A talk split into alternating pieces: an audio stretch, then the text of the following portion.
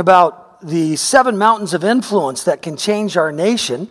We've talked about arts and entertainment, talked about family. Today we're talking about the difference that the church can make. Bill Hybels said this in his book, Courageous Leadership There's nothing like the local church when it's working right. Its beauty is indescribable, its power is breathtaking, its potential is unlimited. It comforts the grieving and heals the broken in the context of community. It builds bridges to seekers and offers truth to the confused. It provides resources for those in need and opens its arms to the forgotten, the downtrodden, the disillusioned. It breaks the chains of addictions, frees the oppressed, and offers belonging to the marginalized of this world. Whatever the capacity for human suffering, the church has a greater capacity for healing and wholeness. Still, to this day, the potential of the local church is almost more than I can grasp, he says. No other organization on earth is like the church. Nothing even comes close. I believe that because the Spirit of God is what motivates and moves the church. Jesus Christ in us compels us to have compassion and love for our world and to reach out. Today, we're going to talk about the kind of influence that He would really like His church to have. Let's pray. Father, Lord, there's an ideal that you have for your bride, the church, the body of Christ. You want us, Lord, to have an impact in this world. You've called us to go, to speak, to love, to reach. And I pray by your Spirit today that you'd build us up and strengthen us for the purposes of, of doing your will in this world. I pray it in Jesus' name. Amen. So, I have four things this morning that I want to share with you that will help us win this world to Jesus Christ. And the first is this the church. If we're going to get it done, we must speak the truth in love. There's an intimidating voice out there, our enemy, uh, uh, the enemy, our accuser, the devil, who would try to stop us from speaking the name of Jesus and make us think all religions are equal. Well, we believe the Bible. And the Bible says that Jesus is the way. Romans 1:16 says it this way, "For I'm not ashamed of this good news about Christ. It is God's powerful method of bringing all who believe to heaven." The message was preached first to the Jews alone, but now everyone is invited to come to God in this way. So there it is. We're not ashamed that Jesus is the way. But then it's even more plain in Acts 4:11. Talking of Jesus, it says, He is the stone you builders rejected, which has become the capstone.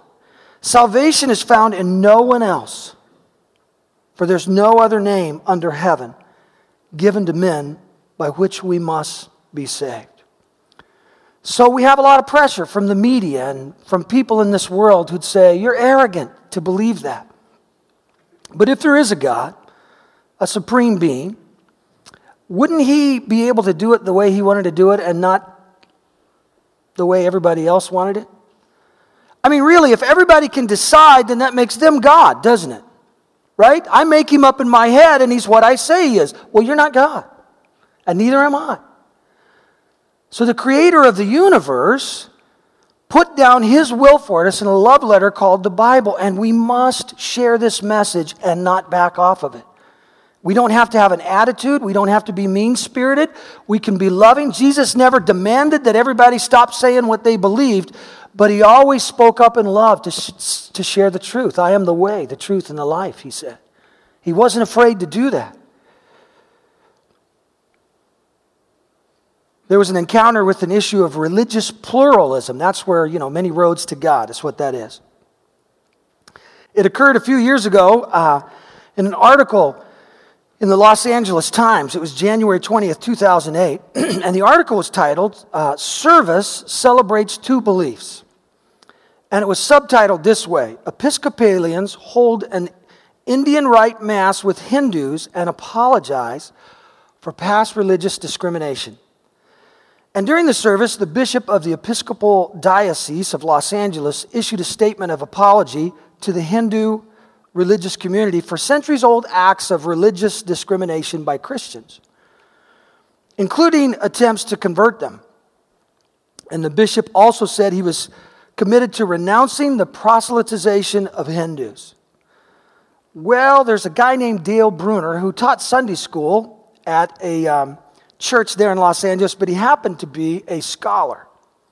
And he saw that, and it really bothered him. So he wrote this follow up letter to the Los Angeles Times. And I think it really capsulizes what I'm saying today. And I want you to look on the screen and, and watch as I read it to you. Here's what Dale Bruner, who wrote a commentary on the book of John, wrote to the LA Times Dear editors, the Saturday notice of the Episcopal Diocese of Los Angeles celebration with Hindus of the fact that both faiths, Christianity and Hinduism, revere great figures who embody the divine light, who teach the divine truth, does us the service of showing us why much mainline Protestant Christianity is dying. The earliest church refused to join Jesus with the Roman pantheon of great figures who embody divine light, and as a result, she was mowed down in the Colosseums of the Mediterranean world for what was felt to be her, her arrogant intolerance. But the blood of martyrs was the seed of the church.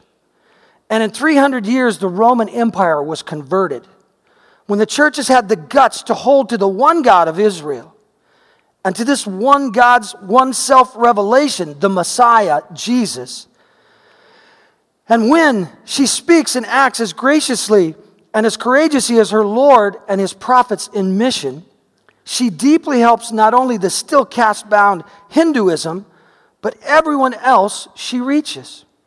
Look at the major hospitals all over the world the leprosaria, the schools for women in the Muslim, Hindu, and Buddhist worlds, and the passion for social justice that Jesus elicits wherever he is faithfully heard and followed. Think of his influence on the Hindu Gandhi and the ministries of Martin Luther King in our country and of Cardinal Romero in Latin America. The bishop of our diocese does not need to apologize for attempts to convert people of other religions. He needs to apologize for the loss of faith and courage to seek such conversions. Let thousands of faith, and I love, I love this, let thousands of faiths, religious and secular, secular, speak their deep convictions in the public square. And each with its legitimate passion to convert. Let us respectfully listen to each other, what each has to say, and let us see who prevails. The truth can handle itself. Dale Bruner, and he signed it, this scholar, as an adult Sunday school teacher. we can't back off on that. There's courage and boldness that is needed to say, oh, he's changed my life. He's real. It's true. 2 Timothy 3:16 tells us about another thing we can't let go of, and it's the Bible. I mean, if we're going to speak the truth in love, not with an attitude, but in love, then we got to know where the truth comes from and that God has given us His Word. It says this all scripture is inspired by God and is useful to teach us what is true. What's true? It comes from the Bible, not from my head and your head. It's true and it makes us realize what is wrong in our lives. It corrects us when we're wrong and teaches us to do what is right. There are two types of teachers. This is a thought I had this week. I just want you to be aware as you move forward. You're going to hear a lot of teachers who will try to water down the truth of the Word of God. And I had this thought two types of teachers when it comes to the Bible those who preach to get people to believe the Bible, and those who preach to water it down and make you believe it less. Know which type you are listening to. Know who's standing in front of you and what their purpose is. Discern and stick to the truth of the Word of God and the truth that Jesus Christ is the way. The truth and love must be spoken or we will not reach this generation. We will not be a church that makes a difference because we won't be putting the difference in front of them. The difference is Jesus Christ, the way, the truth, and the life. Second thought if we're going to make a difference in this world, we have to show God's love in action. Matthew 5 16. I, I think we've decided that um, the gospel is, is a message, but it's, the gospel is more than a message. The gospel, is, the gospel is the message in action. It's not just words, it's deed. It's combined, it's together, it's moving in truth and in love. And it says in this scripture, in the same way, You should be a light for other people. Live so that they see, they will see the good things you do and praise your Father in heaven. We're going to have to do this if we're going to make a difference in this world. We're, we're, not only those who speak truth, but we love people around us. That's what Jesus did. He loved everyone around him. And the church today has to be careful. There are times that we don't like the values that are being espoused, for instance, in the public education system.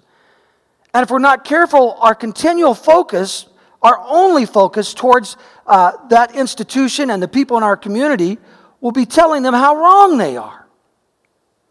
Well, I'm going to tell you, if we're going to build a relationship and reach people, we don't want to be in a, in a relationship where all we do is tell people how wrong they are. See how that goes with your spouse. See how that goes with your children. See how that goes with your friends. We can love people even when they haven't come to the truth. We can care about them just as Jesus did when he sat at the well with that woman, the Samaritan. He was caring for people around him. And we can hold to truth, we can speak truth, but if that's all we do, we're going to have trouble. Rules without relationship equal rebellion. With, with your kids, with the people you're in authority over in relationship, you have rules without relationship, it's, it's just not going to go well. It's not going to be a good conversation. They need to see and feel the love of God from the church. Our high school, I'm so proud of them. Uh, a couple of weeks ago, they reached out to one of our public elementary schools here in town. I don't know if you know, but there are about 5,000 5, Hispanic families in Tualatin alone. And this school is about 50% Hispanic, and there are a lot of uh, poor and underprivileged children that are, that are in the school here in Tualatin. That kind of surprises people because the median income and some of the houses you see around here, but it's, it's, it's, uh, it's, it's quite a contrast between uh, a couple of the communities in the apartment dwelling uh, areas and also uh, in, the, in the housing developments. But I want you to see what our school did at Tualatin, our high school, Christian high school here, did at Tualatin Elementary School two weeks ago on a Friday. Watch this video.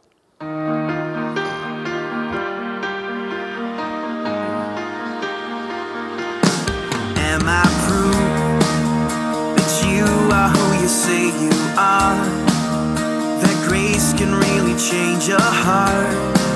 Do I live like your love is true?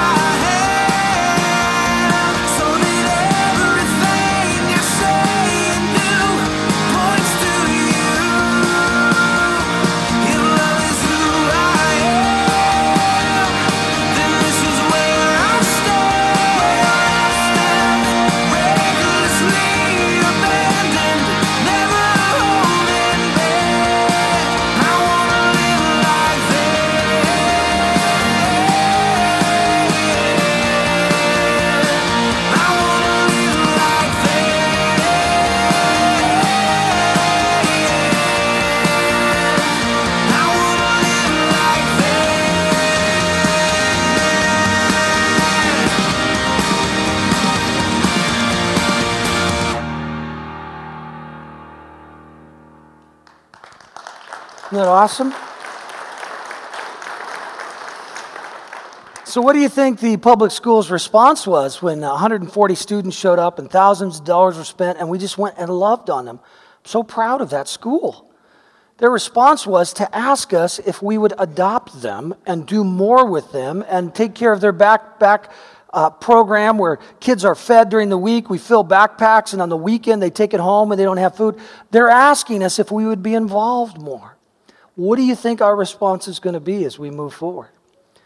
Well, we didn't speak the name of Jesus on that campus because it would have freaked them out. But we went and showed them the love of Jesus. And they're saying, We love these kids, we love the school, we love these Christians. These are a different kind of Christians than the ones we've heard about. They're loving with action. I like what it says about Jesus in Luke 4 22. It says, Everyone spoke well of him, speak, that's Jesus, and was ama- they, they were amazed by the gracious words that came from his lips. Jesus had a gracious spirit and gracious words that he would speak to people all around him. He didn't have this tough uh, demeanor that said bow or burn. He loved the person in front of him in an amazing way. And it's time for the church across America to do more than invite people into the walls of the aquarium it's time for us to go beyond the walls and love and give and serve where our communities can see the love, not just hear about it. They don't care how much you know until they know how much you care. I'd like for Ricky to come up, Ricky Russ, if you would, right now. There's another ministry that's rising uh, up among us, and uh, I want to interview Ricky about it. It's just a cool thing. Ricky, you can grab that seat right there, buddy. So, Ricky, you quit your regular job uh, to do this brand new ministry that you're starting, and you need a microphone, don't you? Tell, tell, us, tell us about letting go of your previous job. Yeah, it was back in um, October last year. I um, felt that I was supposed to walk away, and um, it didn't feel right, but at the same time, it did. So um, I went to quit to my boss, and he said, um, If you could write your own job description, would you stay? and so I, I stayed. um, but at the same time, it didn't um, it didn't feel right, and so um, I quit again on December first to walk out and do something I hadn't um, that hadn't been revealed to me yet. But you felt like the Lord was leading you in that whole process, huh? It was kind of strange for you, kind of Abraham go, but not knowing exactly where, huh? Right. Yeah. Well, t- so he's starting this thing called Thank You List, and this is what Pastor Doug's going to be involved with as well. We mentioned that to you a couple weeks ago. Uh, w- what is Thank You List? Uh, we actually have a short video, it's only a minute long, that uh, describes it, and so we can go from okay. there. Meet Nathan Need, Holly Have, and Charlie Church. Both Nathan and Holly attend Charlie's church. Nathan is going back to school and needs a computer. Holly has an extra computer, but doesn't know of Nathan's need. So Nathan calls Charlie to ask if he knows anyone with an extra computer. Charlie scratches his head and reluctantly says no. Sadly, most of the time, the story ends here. But now it doesn't have to. Thank You List solves the dilemma. Thank You List is a free, secure website for just Charlie's Church, where Holly can now list items and services to help Nathan. Visit thankyouList.org to learn more.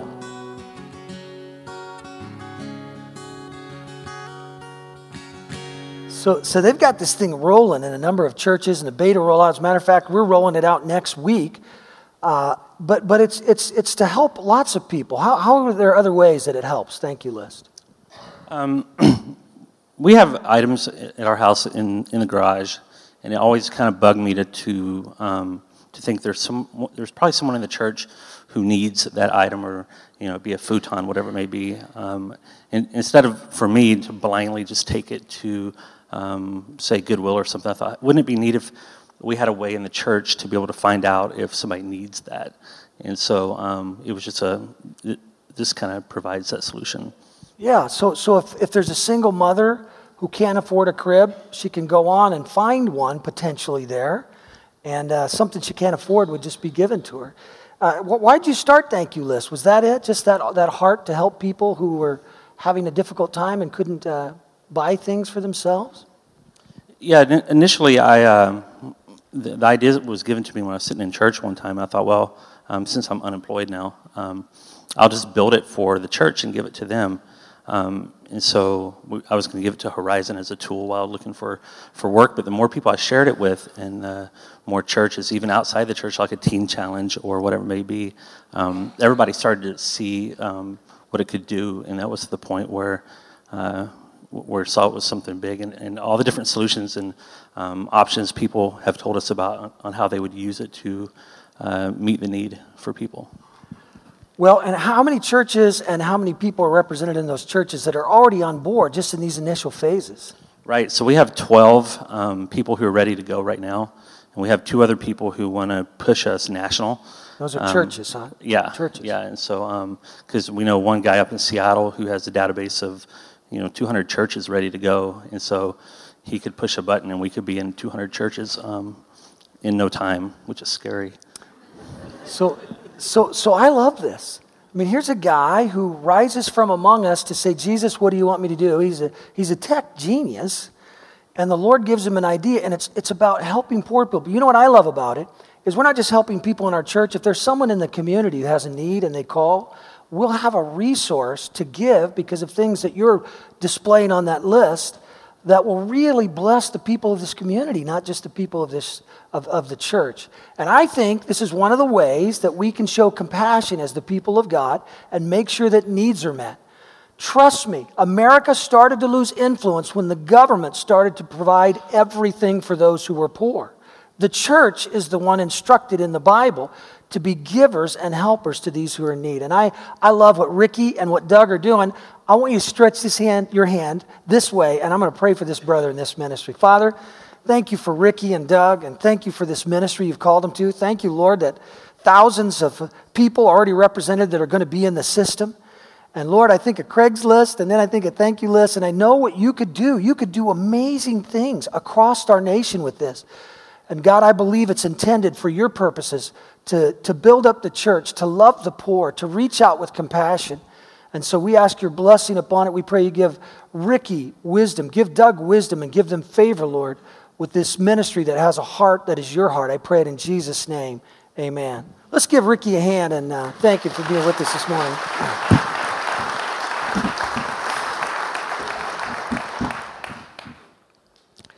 So, these are just some practical ways that we can really uh, see change in our nation and make a difference. I think of that scripture in Colossians 3, verse 12.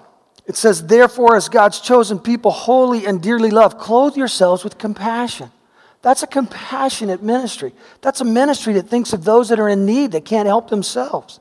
And it's the kind of thing God likes. It goes on to say kindness, humility, gentleness, and patience. So, if we're going to make a difference in this world, we have to be people and churches that are love in action.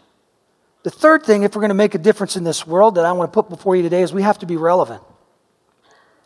First Chronicles 12 32 says this that the men of Issachar understood the times and they knew what Israel should do. One of the things that I think can be a major problem for the church in America is we're living a culture of two decades ago when people walk through the doors. And we're making people who want to find Jesus accept something that they don't necessarily have to accept. You don't have to take the music of yesterday to accept Jesus today.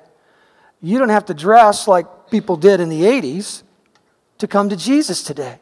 But we culturally have made them feel that they, they have to fit in with us if they're going to do this Jesus thing. And that is a major mistake. If we make them join a group of people and follow a culture of 10 or 20 years ago, they won't come as frequently to church. They won't come as frequently to Jesus Christ.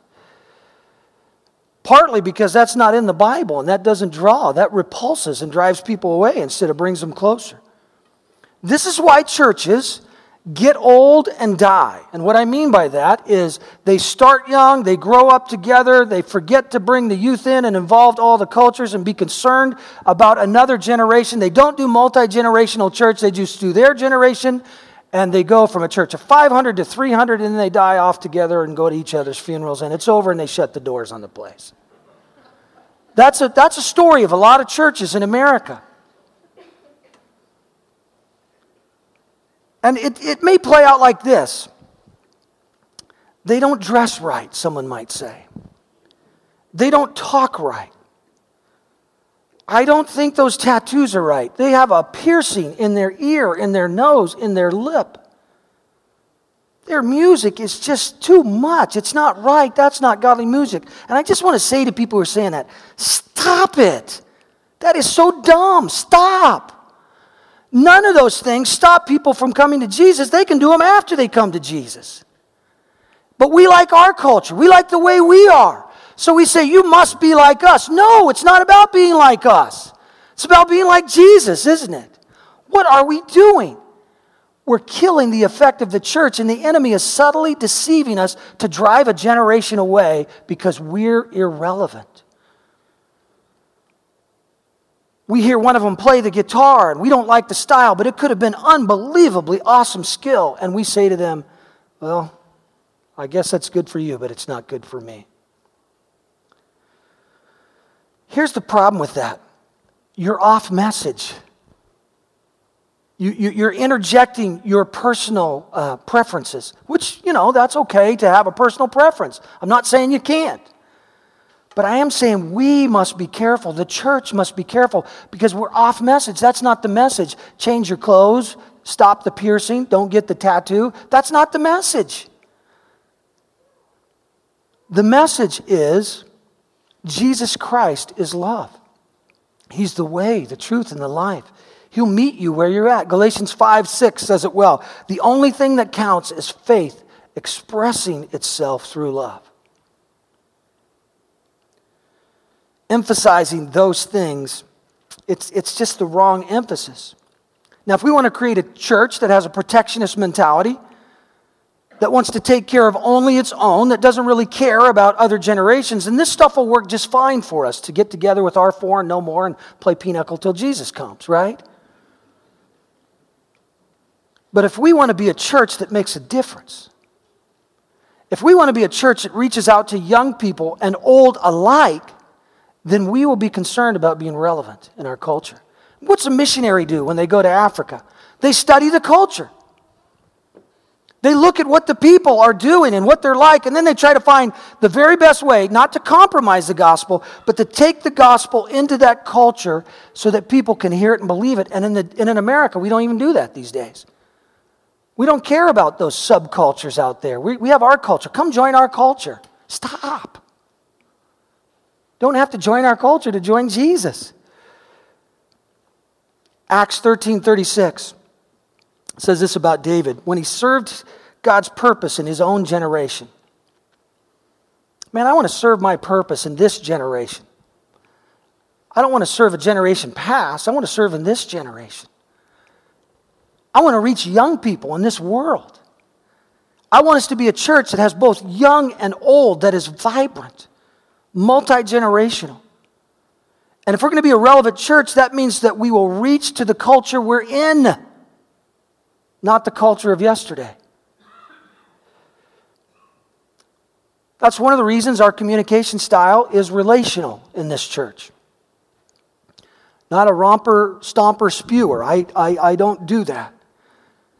I try to be who I am and just have my own personality and be real. But I'd really like to speak the gospel in such a way that someone would get it and apply it to their life, these truths. I remember my son Aaron, when he was just a little guy, about four years old, walked by the television and there was a preacher on there just screaming out the message. I was watching one of those preacher shows on TV.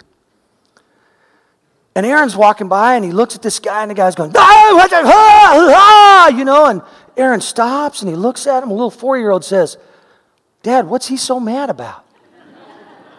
I said, Oh, Aaron, he, he's not mad. He just he thinks he's anointed. And he goes, Looks mad to me. And he just walked away. well, I think it's something to think about. It might look mad to a lot of people who don't know what's going on there. And so we're, we're purposeful in trying to reach a generation in a way that they normally communicate. Our music has a bit of a current edge to it. No one on the stage last week, I noticed, it's the first time I've seen it in a long time, no one was older than 25 years old.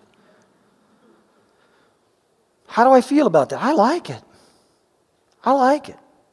Because I think anytime you see young people who love Jesus and are sincere and passionate, worshiping the Lord, you know what? You know who's going to come to see him worshiping? Other young people. See, it's not all about young people. Well, you know, most people get saved in their youth, right? Like 90%. So I'm concerned that people would come to Jesus. I'm concerned about you and your style as well. We have everybody in mind.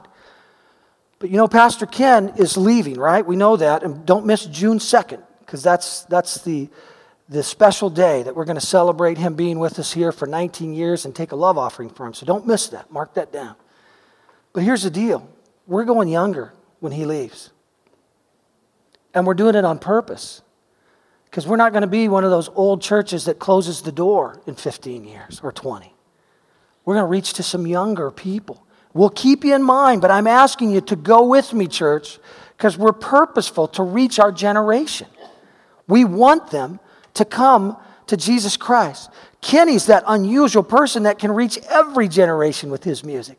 And he's been awesome for 19 years. But Kenny's going. He's Moses and Joshua's coming, you know, so let's get ready. He's not dead. He's not dead, but sorry, bro. but there is a Joshua coming. We'll just put it that way. Here's the deal. You say, what's this all about? I like this statement. The methods are many, the principles are few.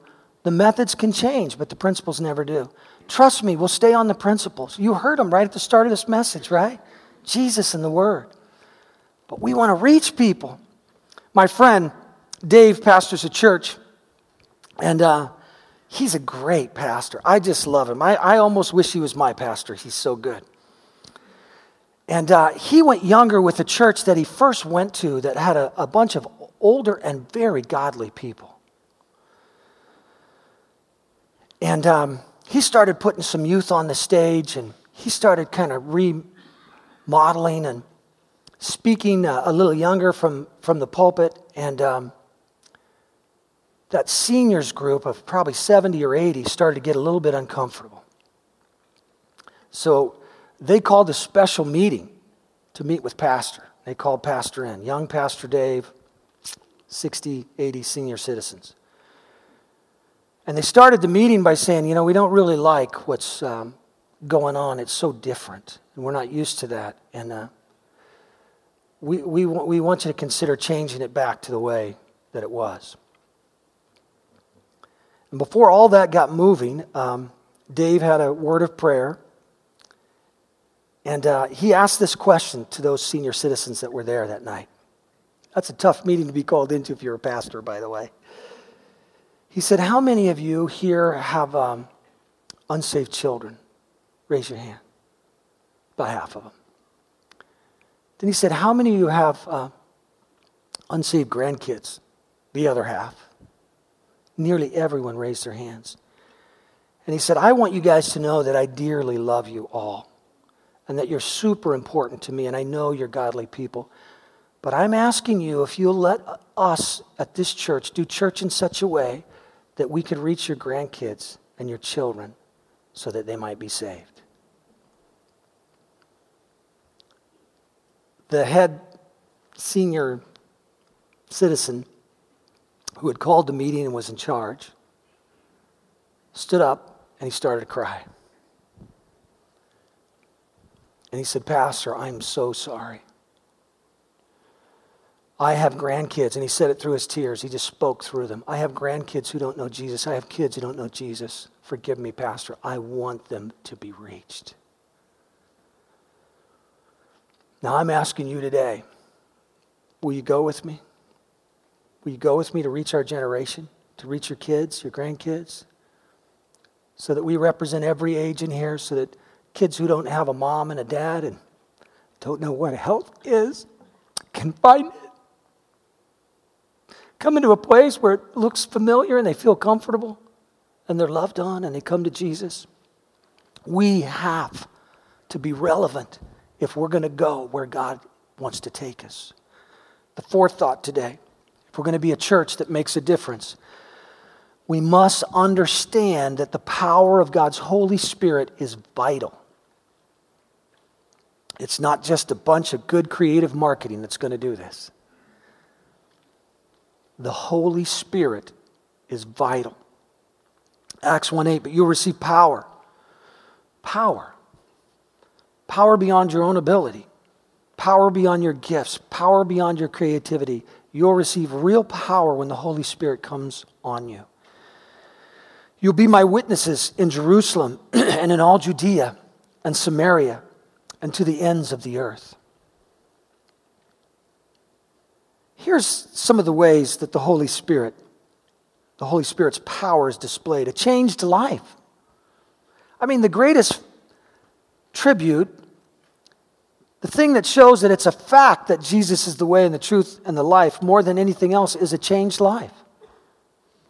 I mean, he takes the drug addict and redeems him, and they're completely different in a moment. Did you know Teen Challenge, for instance, um, that has drug rehab programs. Did you know that uh, the world's rate for their drug rehab, alcohol rehab in the clinics that they have that are non Christian is about 30%? Maybe a little better if they're the best. You know, they might have 50%. Did you know that Teen Challenge has a 90% recovery rate? Why do you think that is? Well, they're nice people, that's for sure. They have a lot of love going on there. Probably get that from the world, too. Nice people with a lot of love in those clinics. But they have Jesus, they have the Word, and they have the power of the Holy Spirit that transforms lives. 2 Corinthians 5:17 Therefore if any, anyone is in Christ he's a new creation the old is gone the new has come. I saw my dad when I was 8 years old get saved. I saw him before and the way he was and I saw the radical difference immediately after. I saw that he spent more time with me, that he cared for me, that he turned his heart towards God. There's no way in the world you could convince me that Jesus isn't the way, because I've seen him transform too many lives. The power of the Holy Spirit brings that conversion. Another way we see power displayed and the way God wants it displayed is in Acts 4:31. They were filled with the Holy Spirit and they spoke, spoke the word of God boldly. Where's the boldness in this generation? we're, we're afraid. We're on our heels. Can't do a lot on your heels, you get knocked over easily. But we're not ashamed of this Jesus. We love him. We shout it from the mountaintops, from the rooftops. and we're bold when the Holy Spirit shows up. We're not as bold as we need to be in this generation. so to me, it's a sign that we're not filled with the Spirit enough because the boldness comes when that happens. And look in Acts 6 8, we see real power displayed through miracles and healing. I'm telling you, we need these things today. They didn't go away. God still, still does miracles. In Acts 6 8, Stephen, a man full of God's grace and power, performed amazing miracles and signs among the people. But one day, some men from the synagogue of freed slaves, as it was called, started to debate with him. They were Jews from Cyrene, Alexandria, Cilicia, and the province of Asia. None of them could stand against the wisdom and the spirit with which Stephen spoke. So, when someone's filled with the Spirit, even the miracles of God show up.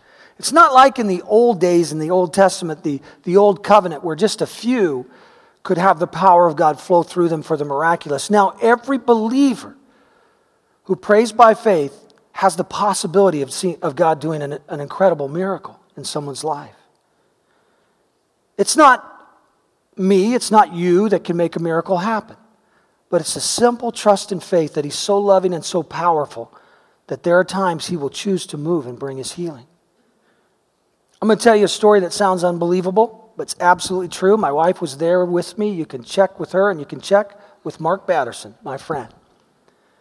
We were in Washington, D.C. several years ago. We are taking a tour through the Capitol building. You know, I went there to see Dick Foth and that mentoring group once a year. And um, it was a great time. But this year I had Karen with me. I didn't always. And I, I said, let's, let's go tour the Capitol building. We'd never done that. So we went into the rotunda there in the Capitol building.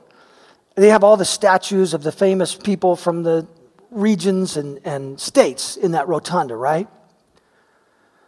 And uh, there were tour guides, two or three, talking to people, and we were standing there looking at a statue, and a tour guide came over to us. He was probably in his early 50s, is my guess. He Seemed very nice. He talked to us for a little bit. And um, as we were talking, somehow, I don't remember it, it was a few years ago. I don't know how we got into it, but somehow I said, You seem like such a nice person. Tell, tell me about your life. Well, he, he started to speak about a lot of trouble he was having. And the Spirit of God spoke to my heart and said, I want you to tell him about me. Now, I'm just like you. I'd rather not tell a tour guide in a Capitol building in front of everybody about Jesus. I'm just a little uncomfortable. But you know, I was standing there and I kept feeling it and kept feeling it and felt that the Spirit was compelling me. Here's, here's the story he told me. He had had a terrible car accident. He had a cerebral hemorrhage and he lost the ability to walk for a while. During that time, he lost the love of his life, so he was alone now, even though he was able to walk again sometime later. He had just found out that he had a serious case of hepatitis B, which can be life threatening if you don't find it soon enough, and they found it late. And he was depressed. And I said, Joseph, I got to tell you something. I really believe that the Lord brought me all the way from Oregon to you here today in this room to tell you that He loves you that He knows you, that He wants to help you.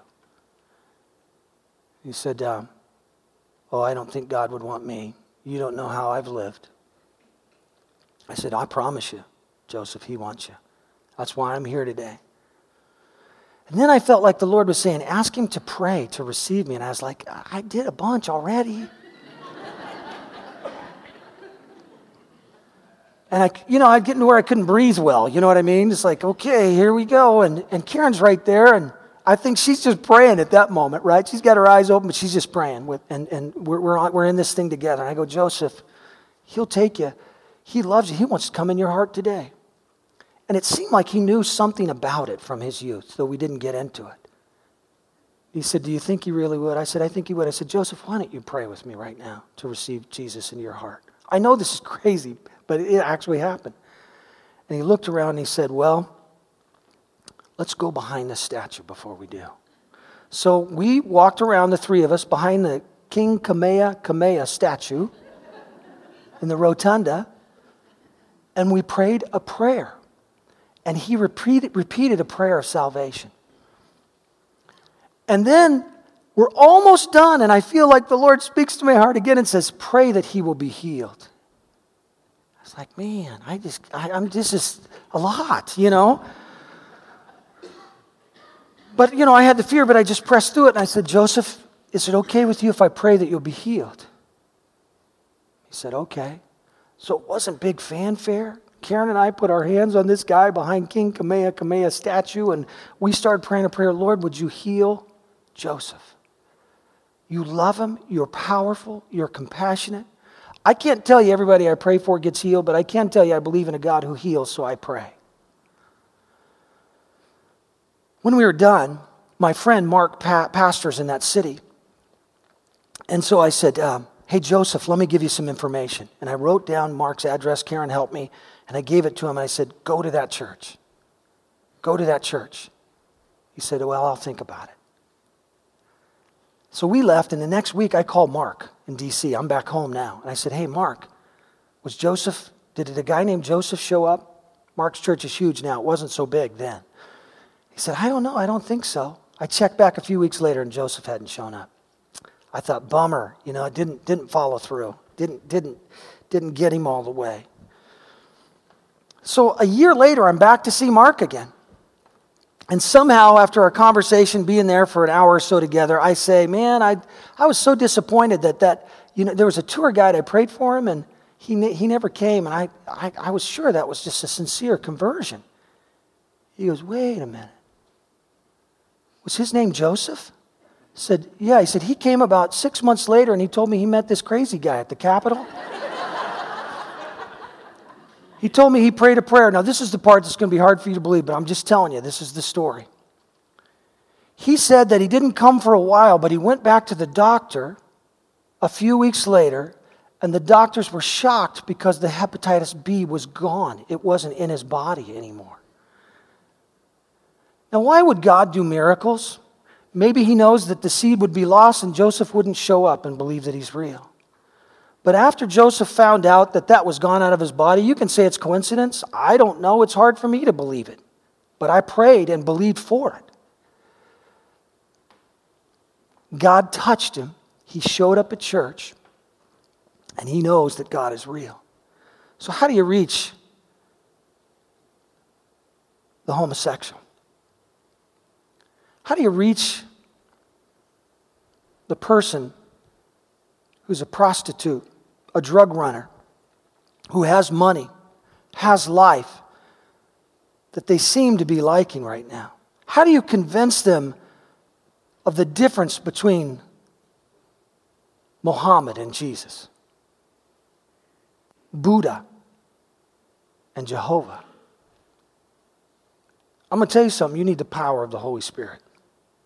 You don't just need words. God can bless those words and give power, but we need the demonstration of the things of the Spirit to reach this generation, and there needs to be a comeback of these things.